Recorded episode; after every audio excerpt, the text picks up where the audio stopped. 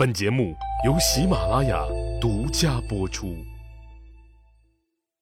上一集里，我说到了岳叔被刀枪逼着，战战兢兢地爬上了城楼，要和自己的老爹谈判。岳阳看见了儿子站在了城头，心里头已经明白是怎么回事了。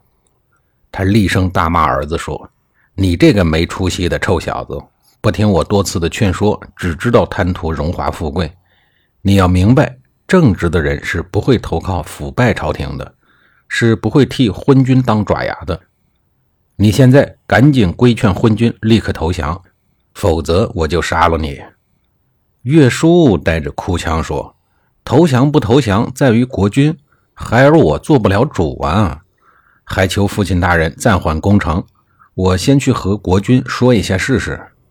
好吧，给你们一个月的期限，让你们君臣好好的商量商量。岳阳随即下令把中山国都给团团围住了，暂时不攻打他们。中山桓公满以为岳阳心疼儿子，不会再攻城了。他又仗着中山国都的城墙很坚固。城内粮草很充足，就不打算投降，仍然天天在王宫里吃喝玩乐。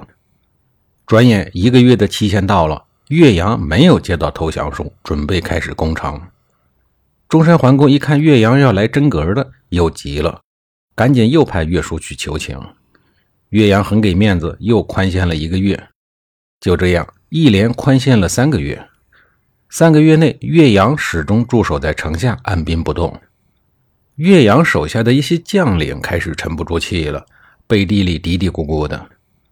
魏国朝廷更是怨声鼎沸，许多大臣们本来就对岳阳平步青云，从平民一下子成为大将心怀嫉妒，现在便纷纷的向魏斯上奏章，拼命的攻击诋毁岳阳。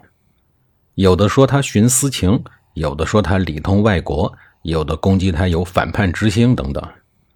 魏斯呢，根本就不搭理这些个流言蜚语，他把攻击岳阳的奏章大概看了一眼，就通通收了起来，扔在了一旁，还不断的派使者去慰问岳阳，又替岳阳在国内盖了新房子，准备等他凯旋回国以后来居住，也从来不问他的军事安排。被逼急的中山桓公把岳阳的儿子岳叔杀了，煮成了粥送给了岳阳，岳阳呢也是不为所动。经过三年多的苦战，魏国人终于在公元前四零七年占领了中山国，并开始了长达二十五年的统治。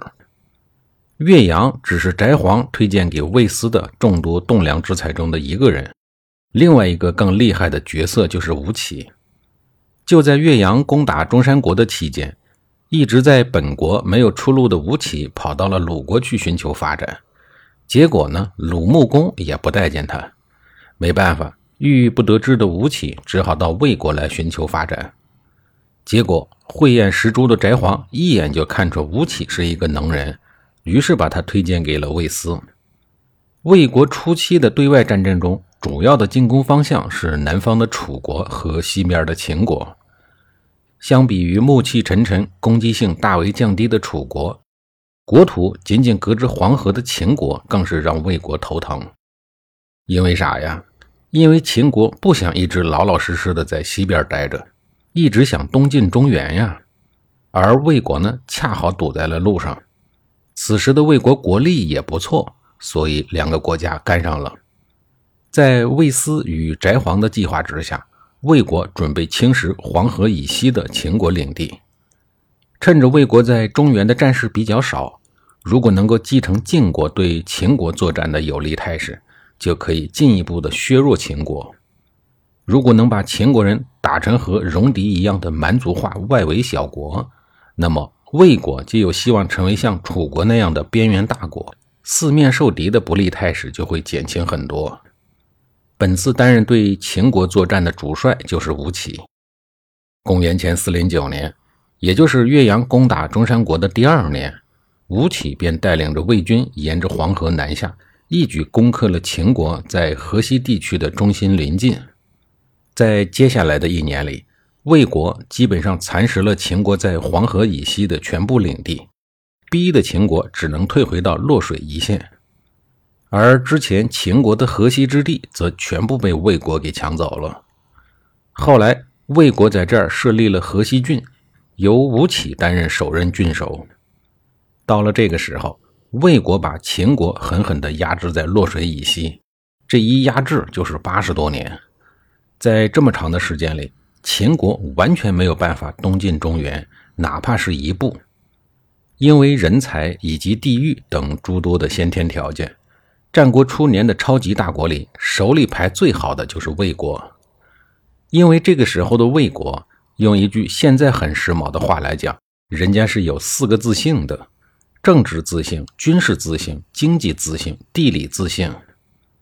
将魏国的各种自信推向巅峰的，就是翟璜、吴起以及带头大哥魏斯等人。在他们的治理下，东至齐国、楚国，西挫秦国。在魏斯的统治下，没有任何一个政治势力敢不买魏国的账。下面我来详细的阐述一下魏国的四个自信。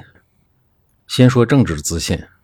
当年冯小刚导演的《天下无贼》电影里。有一句台词一直火到了今天：“二十一世纪什么最贵？人才。”这是一句正确的废话。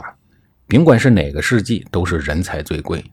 而且对于领导们来说，贵从来都不是问题。问题是你怎么知道这个人是不是人才呢？所谓千里马常有，而伯乐不常有。但是这马你怎么就能看得出来他能扛千里的造呢？这就是本事了。魏斯很会识人，而且很会用人。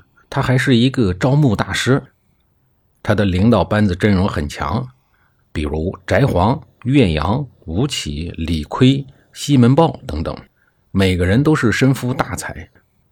魏国在这一大群人才的治理下，国力蒸蒸日上。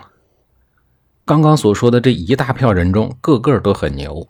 在这一堆夜空中最亮的星星中。有一颗星星璀璨的有点像月亮，没有它就谈不上魏国的整体强大，甚至连日后的秦国都有可能永远的无法强大。这颗大猩猩就叫李悝，他干的一件折腾的比较大的事儿是变法。历史中的变法绝大多数都很难成功的，而且变法的人也很难善终，因为变法总是要动人家利益的。你动了别人的财路，别人就要动你的生路。但是呢，人家李悝却两者全部搞定，既成功又善终，这是极其罕见的。下一集里，我继续给您讲述李悝的变法，或者叫改革吧，到底高明在什么地方。